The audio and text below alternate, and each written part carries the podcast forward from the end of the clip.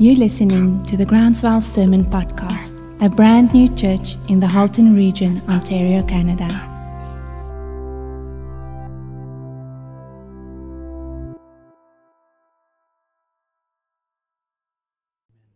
Thank you. Well, again, good morning. I'm so excited to be back. I've had so much fun with you, and I, I appreciate your grace and your your, your kindness and your fellowship over the last few weeks, over this month, and as uh, the couple times that I came in the summer um, and fall. Uh, I, have really experienced the love of Christ through you. And so I appreciate you very much as siblings in Christ, as family in Christ. Uh, we're going to be continuing our series on unpacking the cross this morning. And uh, as Ralph mentioned, it's going to be a little bit different uh, in terms of the format. I'll talk about that in a minute. Uh, a couple things just as reminders. Um, there are uh, some, some study sheets that you can take home, and if you're interested in further study after the service, uh, I think Ralph has those. The, okay, they'll be on the back table where the kids' books are. You can take those home. You can do them by yourself, or you can do them as a family or as a small group. That's up to you. Um, but it's just an opportunity to kind of continue to meditate on the Word together. Okay? Uh, also, uh, next week, there's not going to be a sermon, there's going to be Q&A time. So just a reminder about that. There are some cards on the white table back here by the door uh, that you can write some questions to, and you can uh, hand those in to, I guess, Peggy today, and she'll make sure that I get those. And uh, any questions that I have in advance, um, I'll try and do my best to, to answer next week. And then there'll also be an opportunity next week to ask questions on site. And, and again, I'm going to just throw this out here. I don't have all the answers. No pastor does, okay? Um, and uh, if, you're, if you're trying to stump me, you probably will, okay? But uh, I believe that Jesus is going to show up and speak to his kids. And that if, if I don't know an answer, maybe we can find it together, right? So hopefully next week will just be a really cool opportunity to meditate on God's word through dialogue in, in, maybe a different way than we usually do on a Sunday morning. Okay? Let's pray. Oh, Father, thank you so much that we get to call you Father through faith in Christ, that we have literally been born into your family by your Holy Spirit in our spirits through faith in Christ. It's not a metaphor, it's a reality that, that we used to belong to the family of Adam and now we belong to the family of the last Adam, Jesus. We used to be sinful by nature, and now we've been transformed as we've been meditating on these truths over the last few weeks, transformed into children of God. In your words, transformed to saints. Would you show us, Father, more of your love this morning through the finished work of Jesus? Commit this to you in Christ's name. Amen. This morning will hopefully be less of a sermon and, and hopefully more of a reflection on, and, and I hope and pray an experience of God's amazing love for you and me. There are many ways to meditate and learn from Scripture, right? There, you could study it, you can use commentaries and word studies and, and Greek and Hebrew dictionaries, and you can really dig into the, the history and the context and the, the cultural nuances of every word, of every verse of Scripture. You can really try and figure out academically what the original author of a passage intended to say when they wrote it and what the original audience of that passage would have understood when they heard it based on who they were and where they were and when they were in history. That's, that's one way to meditate on the scriptures. Another way to meditate on the scriptures is just simply read a passage and, and take a minute in the Spirit of God to reflect on it. And just to reflect on what does this teach me about God, about creation, about humanity, about the world, about the relationships that they were meant to have with each other, or that they can have again with each other through Christ and his redeeming work. Or you can do one of my favorite things, which is what we're going to try this morning. And you can just remember that the stories we read in Scripture really happened to real people who were just like you and me, who had real hopes, real dreams, real talents, real successes, real failures, real struggles, real emotions, real in the moment reactions to the things, real in the moment human reactions to the things that were happening in the stories of Scripture. And then use your God given imagination, and I do mean that, it's God given, to really put yourself there inside the story, to see it and experience it as if you were there. So, we're going to look at three passages of Scripture this morning. A story that really happened to real people in the very real presence of Jesus. Then we're going to look at a parable that really came from the mouth of Jesus and his audible voice as a human being 2,000 years ago to a listening crowd. And then we're going to listen to a promise of God's amazing love to his people that, that came from his voice to the prophet Jeremiah and then to his people through the prophet Jeremiah. And, and after those first two passages, we're going to sing a song to help us reflect even further on God's amazing love for us. Okay, so you with me so far? We're going to read some scripture, talk about it, then we're going to sing, and then we're going to read some more scripture, talk about it, and then we're going to sing. The New Testament repeats twice to, to speak to each other and to teach each other in songs and hymns and spiritual songs. So we're just gonna we're just gonna experiment with that this morning. We're gonna use our imaginations and we're gonna we're gonna we're gonna trust Jesus to speak through song, which I believe is the language of the soul, music. All right. Okay, here we go. I want you to listen to John chapter 8, verses 2 to 12. There's no slides this morning other than this one slide because we're not going to be reading the scriptures, we're going to be listening and putting ourselves there. So I want you to listen to John chapter 8, verses 2 to 12. And I want you to really put yourself there inside the story. Ask the Holy Spirit to guide your imagination as you do this. You can close your eyes as long as you promise not to fall asleep, okay? If it helps, but you can close your eyes. Really put yourself there, inside the story, uh, while Jesus is teaching a crowd of people inside the ancient Jewish temple courts. So picture this a beautiful sunrise coming up over the horizon, warm sand under your feet, big, beautiful stone pillars in the courtyard of the temple. And this is what happened. At dawn, he, Jesus, appeared again in the temple courts, where all the people gathered around him, and he sat down to teach them. The teachers of the law and the Pharisees brought in a woman caught in adultery. They made her stand before the group and said to Jesus, Teacher, this woman was caught in the act of adultery. In the law, Moses commanded us to stone such women. Now, what do you say? They were using this question as a trap in order to have a basis for accusing him. But picture this. But Jesus bent down and started to write on the ground with his finger. When they kept on questioning him, he straightened up and said to them, Let any one of you who is without sin be the first to throw a stone at her. And again, he stooped down and wrote on the ground. At this, those who heard began to go away, one at a time, the older ones first, until only Jesus was left with the woman still standing there. It's just the two of them. Jesus straightened up and asked her, Woman, where are they? Has no one condemned you? No one, sir, she said. Then neither do I condemn you, Jesus declared. Go now and leave your life of sin.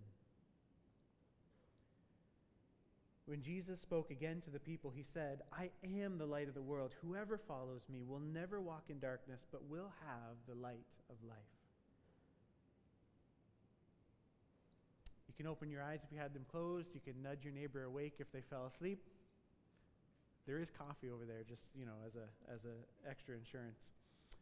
Um, what was it like? You don't have to answer these questions audibly. I just want you to think about it. But what was it like to put yourself there inside the story? As the Holy Spirit led you, were you there listening to Jesus? Um, or, or were you there in the crowd just watching this un- unfold? Or were you there? Th- did you find yourself in the story, in the shoes of one or more of the characters? What were you thinking and feeling as a human being, just like the woman, just like the people in the crowd who were, who were actual people, just like you and me? What were you thinking and feeling each twist and turn along the way? What emotions were coming up for you? How were you responding and reacting to things? This is, I know it's going to sound strange. Hopefully, it'll make sense in a moment, but this is actually one of my favorite stories in the entire Bible. Because this story really is a picture, in and of itself, in God's sovereignty, this story is a picture of how God deals with you and your sin and my sin as his children, if you've placed your faith in Jesus as your Savior. And it's how he wants to deal with your sin if you have not yet placed your faith in Christ. See, the Bible calls Satan the accuser of the brethren. The Bible calls Satan the accuser of the brethren. He drags us before God just like the Pharisees dragged the woman before Jesus, and he points out all of our sin. He says, Look at all the things that Nate says and does that aren't like you, Jesus. Look at the moral failures that he commits. Look at the sins that he, he commits. Look at the temptations that he gives into. Look at the sins that he commits and the temptations that he gives into over and over again throughout his life.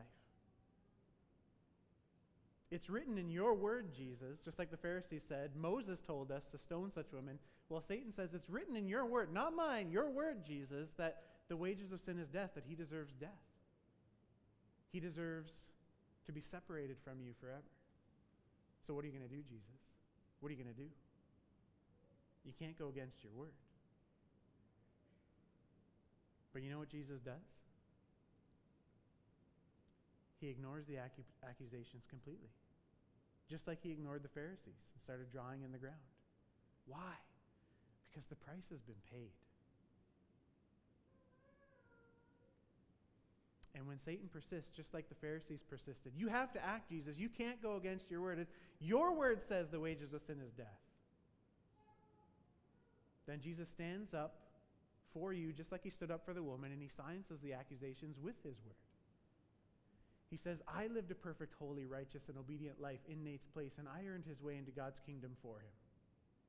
And I have given him my righteousness and holiness as a gift. And it is written, He has become the righteousness of God in me.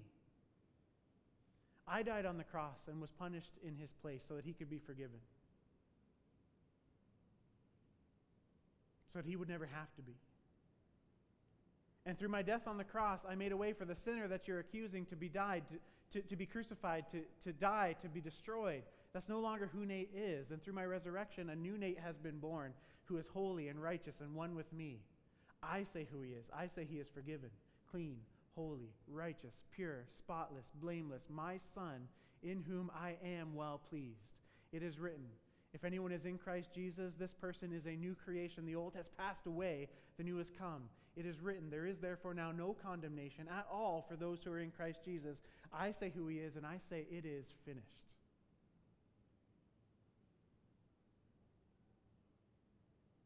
No accusation can be brought against you. And because no accusation can be brought against you, I believe Jesus comes over to you like he came over to the woman. I think he gently takes your face in his hands. He smiles at you and he says, Neither do I condemn you. Go and sin no more. In other words, walk in the freedom from sin that I have won for you because you are no longer the sinner. You are now the saint. Your nature has changed. You're no longer a slave to sin. Be free. The only one with the right to condemn you refuses to condemn you because he was condemned in your place. And now he stands forever joyfully in your defense. So let's take a minute and just worship our incredible Savior who is stronger, stronger than Satan, stronger than death, stronger than your sin and mine. If you know this song, feel free to sing along. If you don't know it, just take in the words. Meditate on what your Heavenly Father, what Jesus, what the Holy Spirit wants to say to you through the song this morning. But I'm going to ask you, let's stand as we worship Him together.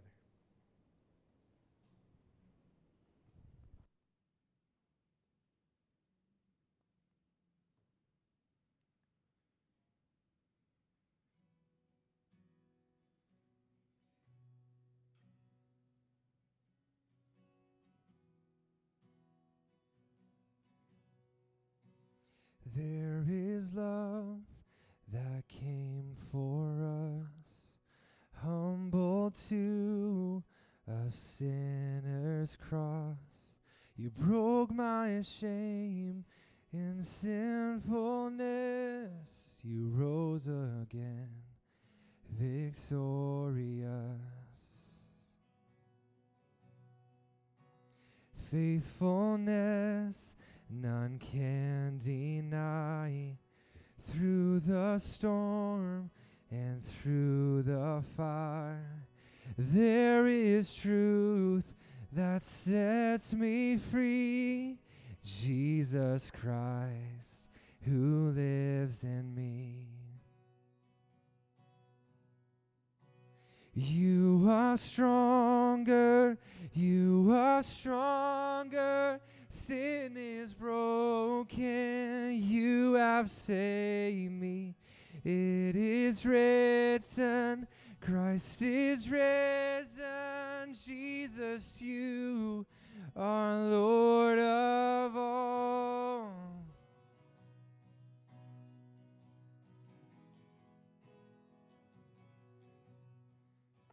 No beginning and my hope and my defense. You came to seek and save the lost. You paid it all upon the cross. You are stronger, you are stronger. Sin is broken, you have saved me. It is written, Christ is risen. Jesus, you are Lord of all.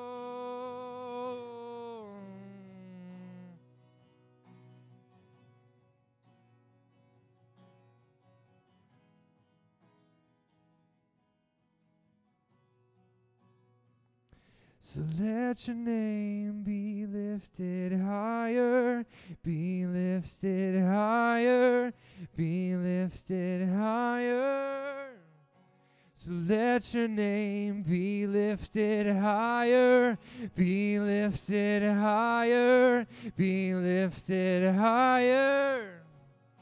So let your name be lifted higher, be lifted higher, be lifted higher. Let your name be lifted higher, be lifted higher, be lifted higher. You are stronger, you are stronger. Sin is broken, you have saved me. It is written, Christ is risen, Jesus, you, Lord of all. You are stronger, you are stronger. Sin is broken, you have saved me. It is written, Christ is risen, Jesus, you are Lord of all.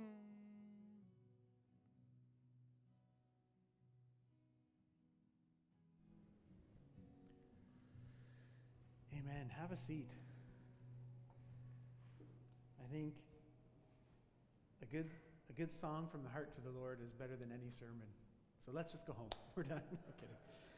Um, all right, now put yourself inside another story that Jesus taught to help us understand God's amazing love for us and, and frankly, what it means to be his sons, to be his kids. And I think we mentioned this a few weeks ago. Um, for the ladies in the room, the Bible is not being sexist when it calls all believers sons. It's actually elevating the status of women. Because at the time when the scriptures were written, only sons, only firstborn sons could inherit property, could inherit uh, finances. I'm getting a bunch of feedback here. Is that me? No? Okay. Um, only sons, only firstborn sons could inherit. And, and in, in that culture, and so, by, by God calling men and women sons through faith in Christ, He is saying that you are equal to the men. And the women of the day knew that and recognized that and realized that and celebrated that.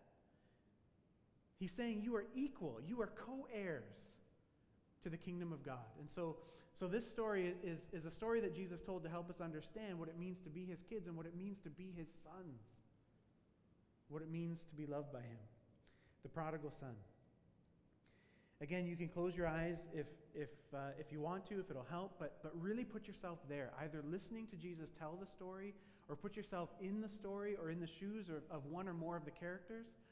Ask the Holy Spirit to guide your imagination as you do this and trust that He will.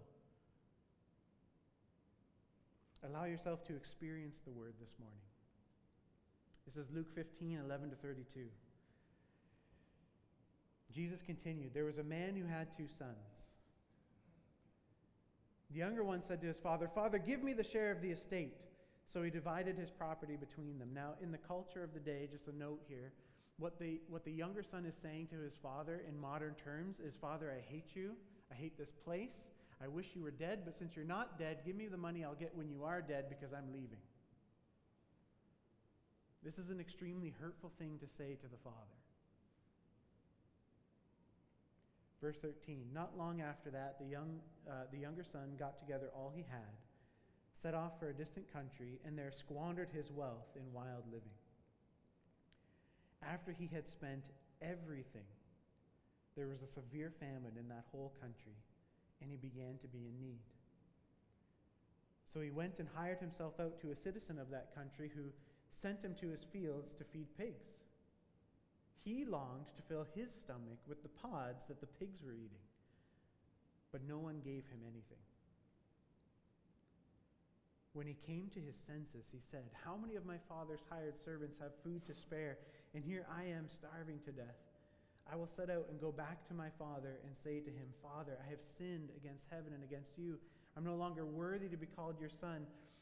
Make me like one of your hired servants. So he got up and went to his father. But while he was still a long way off, his father saw him and was filled with compassion for him. He ran to his son, threw his arms around him, and kissed him. The son said to him, Father, I have sinned against heaven and against you. I'm no longer worthy to be called your son. But, but the father said to his servants, Quick, bring the best robe and put it on him. Put a ring on his finger and sandals on his feet. Bring the fatted calf and kill it. Let's have a feast and celebrate. For, for this son of mine was dead and is alive again. He was lost and is found. So they began to celebrate. Meanwhile, the older son was in the field.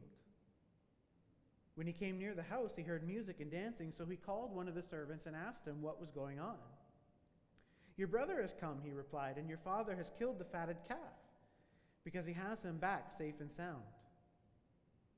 The older brother became angry and refused to go in. So his father went out and pleaded with him. But he answered his father, Look, all these years I've been slaving for you and never disobeyed your orders, yet you never gave me even a young goat so that I could celebrate with my friends. But when this son of yours, who has squandered your, your property with prostitutes, comes home, you kill the fatted calf for him?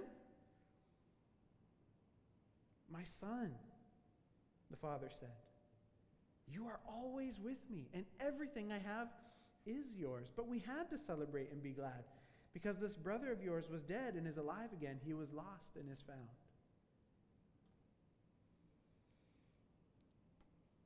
Again, you can open your eyes if you had them closed.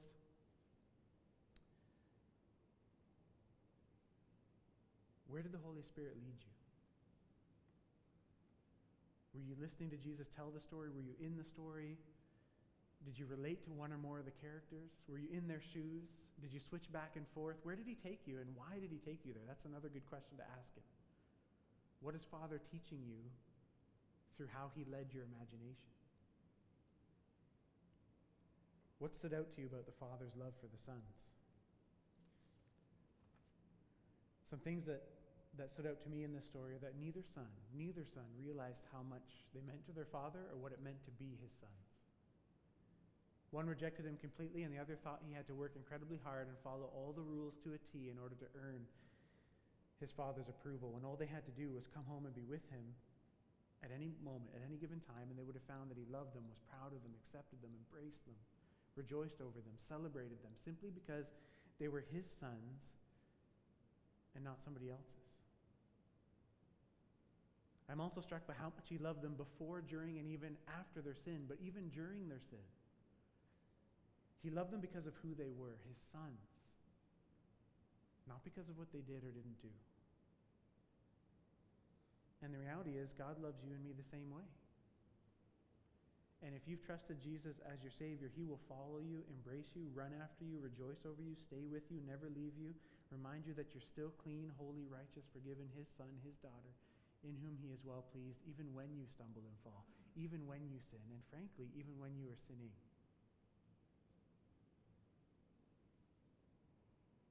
Not because you're faithful or unfaithful in any given moment in the realm of your behavior, but because you're His child. Eternally cleansed and forgiven, reborn into His family.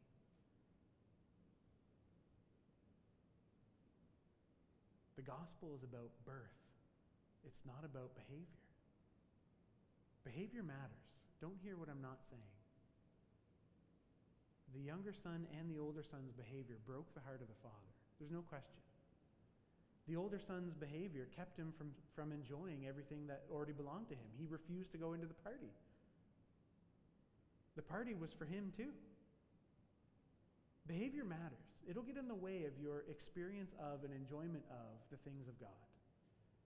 Don't hear what I'm not saying.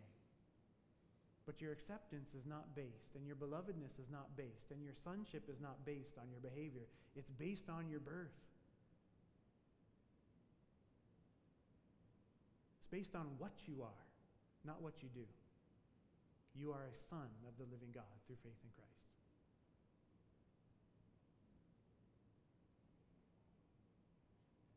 To quote the father in verse 31, while his son is in the middle of sinning, think about this for a minute. What the father says to the older son in verse 31, he says to the older son while the older son is in the middle of sinning.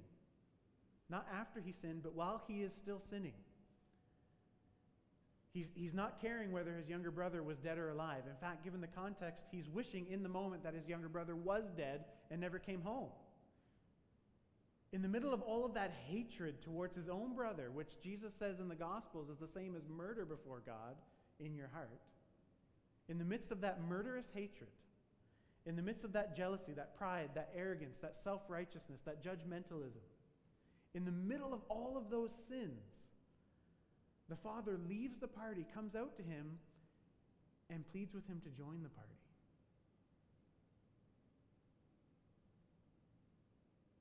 And he says to him, My son.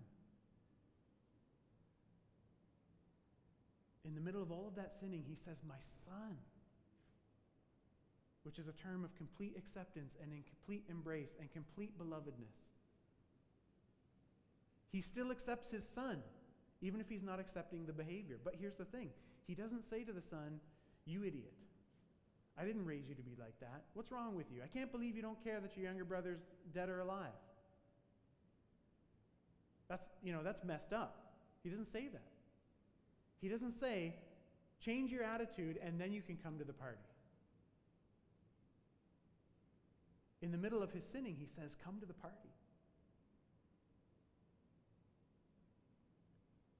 He doesn't say, okay, you're not my son anymore. I didn't raise you to be like that. You know what? Forget it. He's my son. You're not. Get lost. He doesn't say that. He says, my son. Complete acceptance, complete embrace. I believe in this moment, complete heartbreak, yes. But complete acceptance and complete embrace and complete belovedness. My son. You are always with me. That's present tense.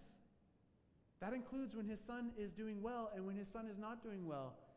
That includes when his son is behaving righteously and when his son is sinning. He's still with the Father 24 7. And everything I have, all of God's love, all of God's embrace, all of God's acceptance, all of God's belovedness, all of His grace, all of His mercy, all of His kingdom as a co heir with Christ. Everything I have is yours. Present tense. Again, that would include on his good days and on his bad days. When he's behaving and when he's sinning. Because he's a son.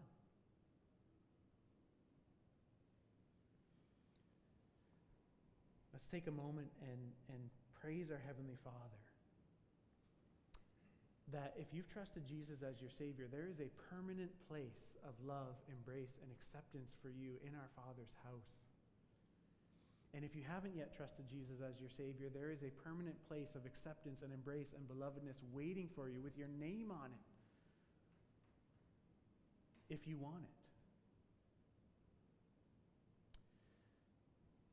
The scriptures say that if anyone wants to, to join the family of God, they need to do two things. They need to repent and believe. And in the Greek, repent simply means change your mind, it means agree with God. That's all it means.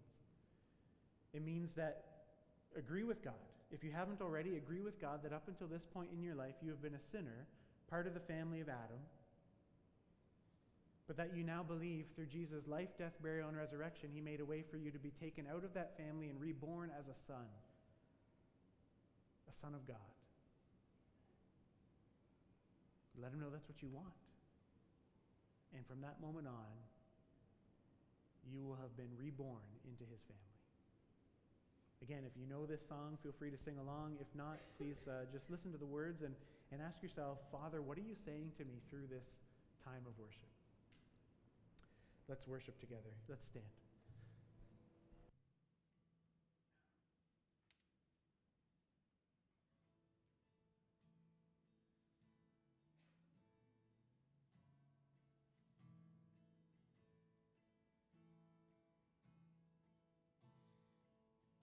Who am I that the highest king would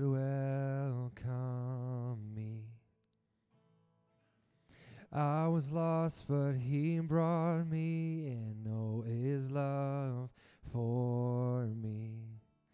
Oh, his love for me.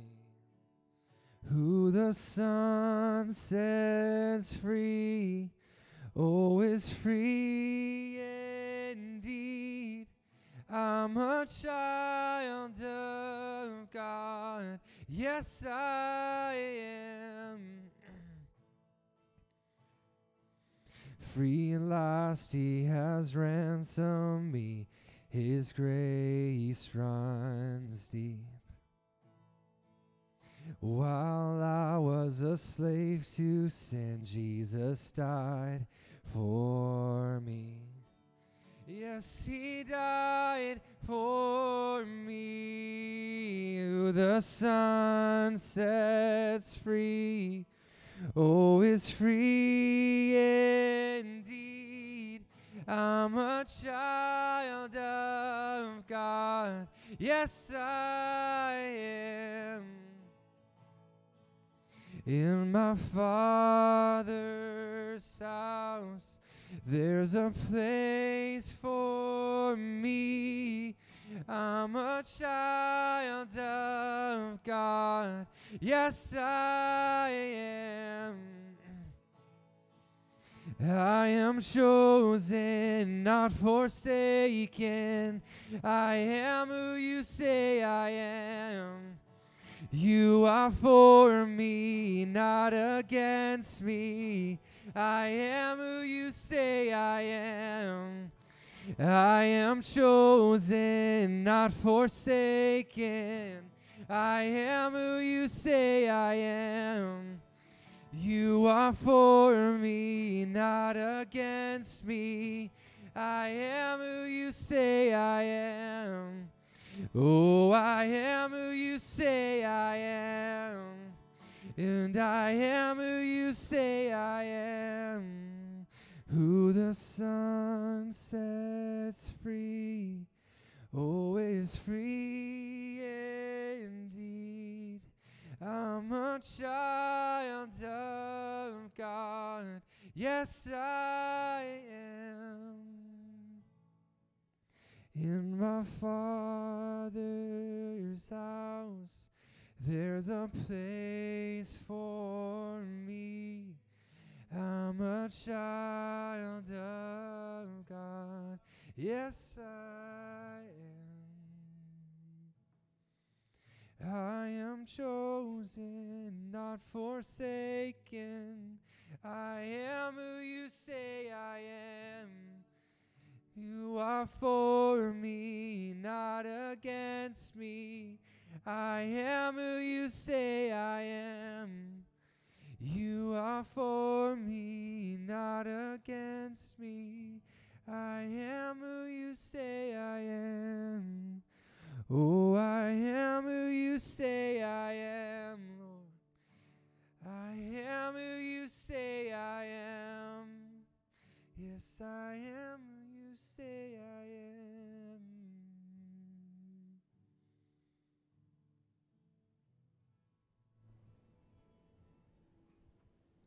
Grab a seat. Want to finish off this morning just by listening to a passage of Scripture together Jeremiah chapter 29, verses 11 to 12. Just listen to the heart of your Father for you. For I know the plans I have for you, declares the Lord plans to prosper you and not to harm you, plans to give you hope and a future. Then you will call on me and come and pray to me, and I will listen to you. I'm going to read it again, but I want you to forget for a moment that I'm reading it from the pages of Scripture. And I want you to remember that the reason it's recorded in the pages of Scripture for all time is because this is still God's heart for his people today. This is his promise to you as his child, and it's his desire for you if you're not yet his child. I want you to hear, actually hear your heavenly Father, Jesus your Savior, the Holy Spirit your teacher. I want you to hear him speaking this to your heart this morning because he is.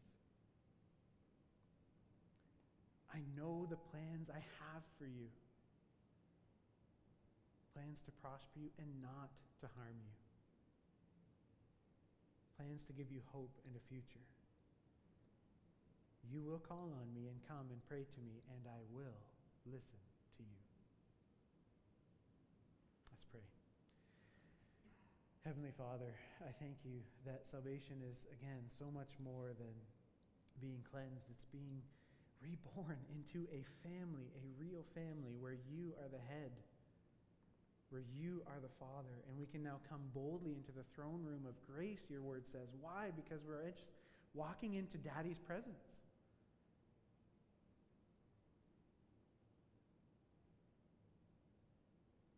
Would you show us this week how much we're loved? Would you open up our eyes to see what you've really done for us? What it means to be sons, co heirs with Christ. To know the reality that you are always with us and everything you have is ours. To the good times and the bad times, the easy times and the hard times. And on our good days and on our bad days. Commit this to you in Jesus' name. Amen. I believe we're just moving right into a time of communion. right? Uh, so as we celebrate communion, I just encourage you to remember that, that it is meant to be a celebration. It's meant to be a celebration of what Christ has accomplished for you and I. And it also has some throwbacks to the Old Testament Passover feast. When the Israelites were in Egypt, on the night where the, the angel of, of, of the Lord came down and struck the firstborn, he instructed them to put lamb's blood on the doorposts of their homes.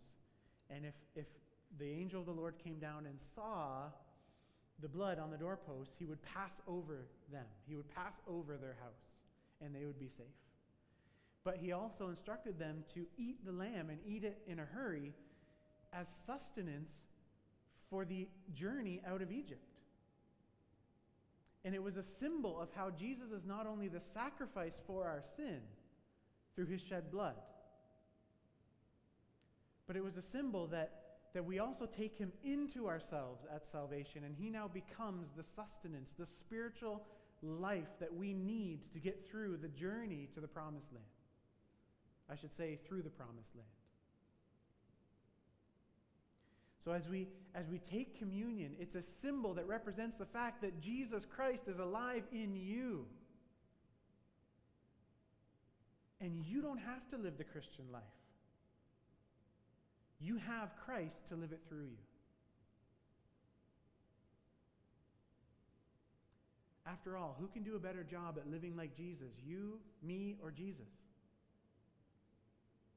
Jesus. Where does Jesus live? In you. So, why would we spend our time trying to imitate him when we have him and we can learn to let him be himself through us? Communion is a symbol that represents that you and Christ are now one as you take him into yourself, which you've already done through faith in him. So that now he can live his life through you. What we say at Crossways is Jesus gave his life, God gave his life for you so that he could live his, give his life to you so that he could live his life through you.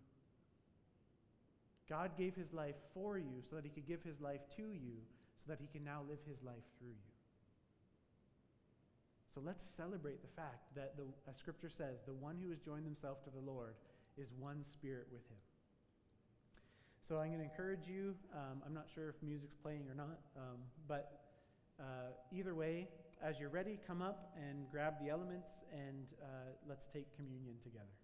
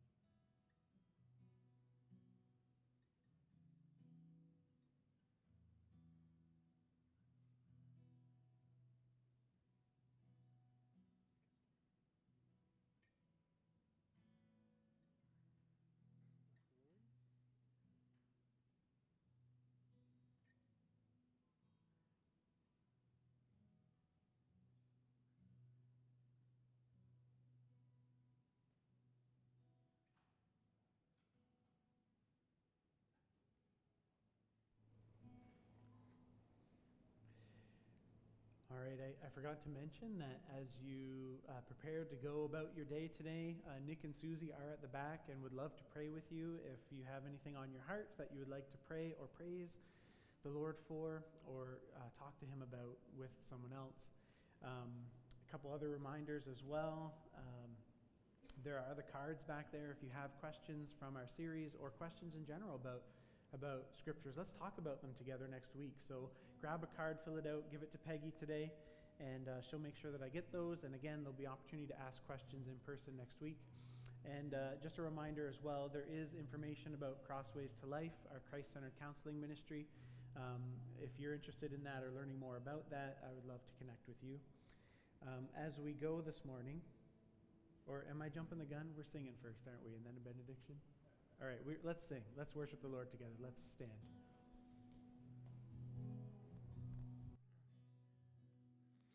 Bless the Lord, oh my soul, oh my soul.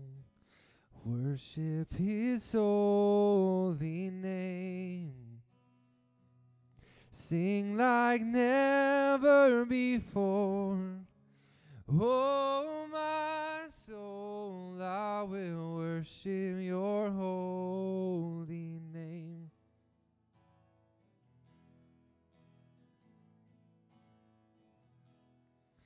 The sun comes up, it's a new day dawning. It's time to sing your song again. Whatever may pass and whatever lies before me. Let me be singing when the evening comes. Bless the Lord, oh my soul.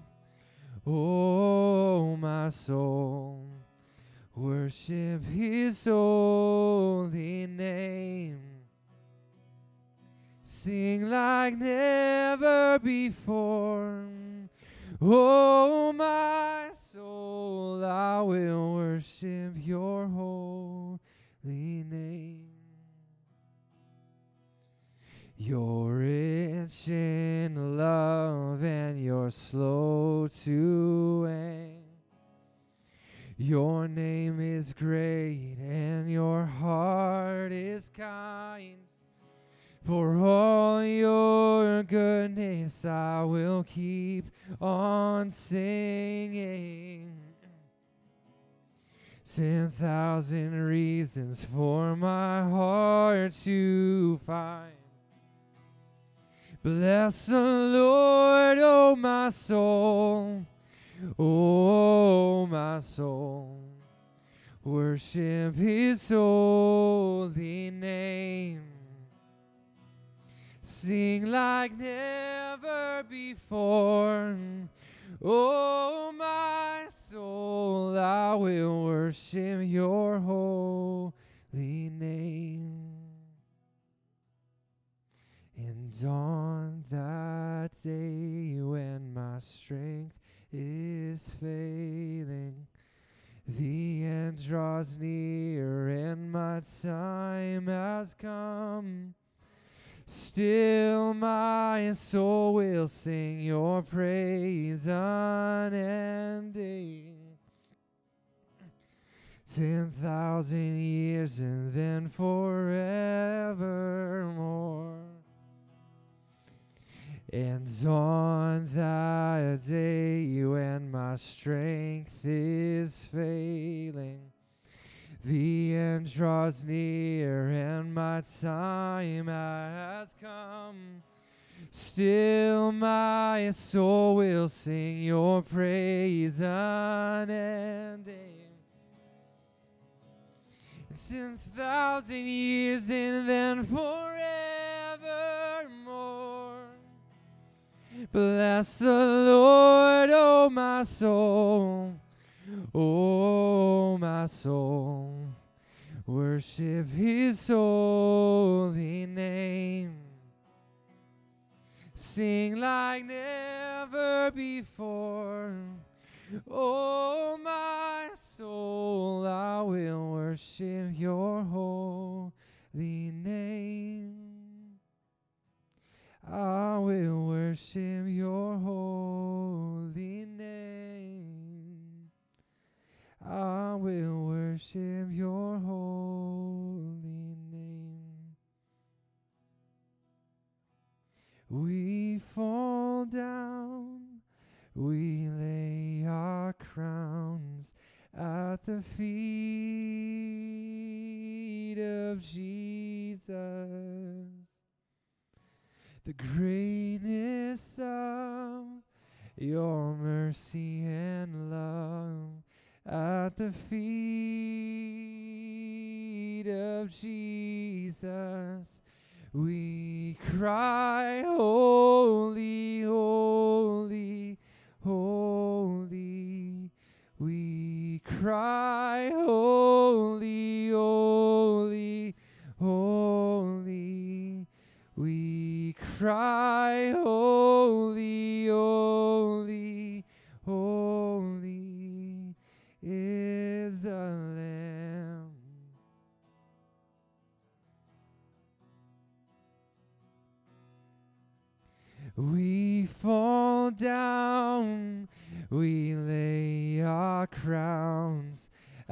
the feet of you, Jesus.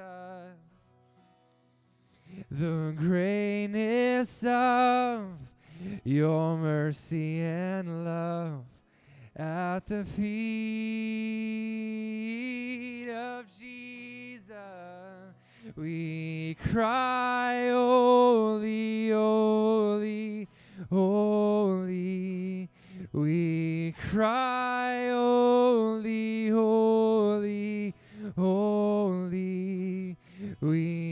cry, Holy, holy, holy is the Lamb.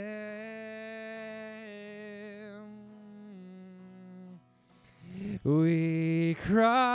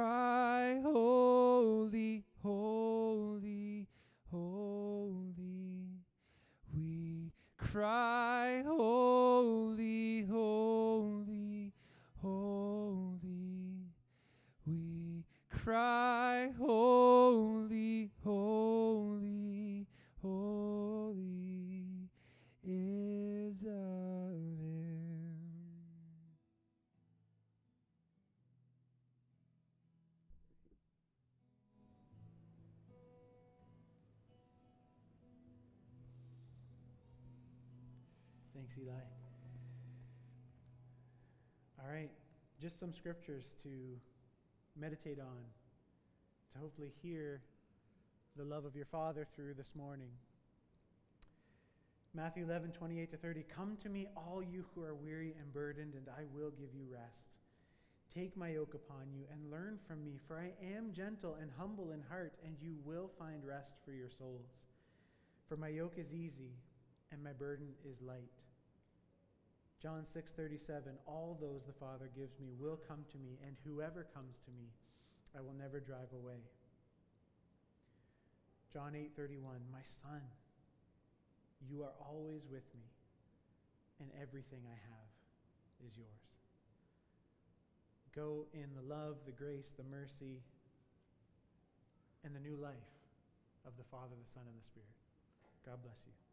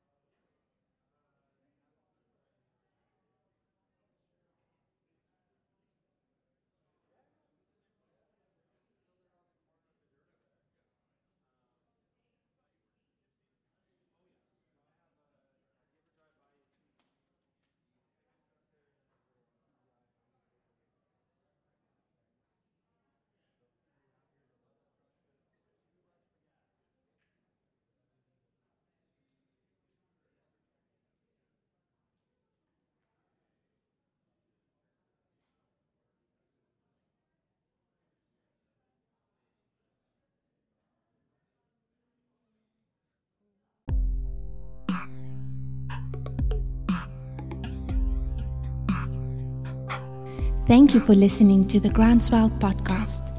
For more info or to support Groundswell, check out www.thegroundswellchurch.com. Grace and peace.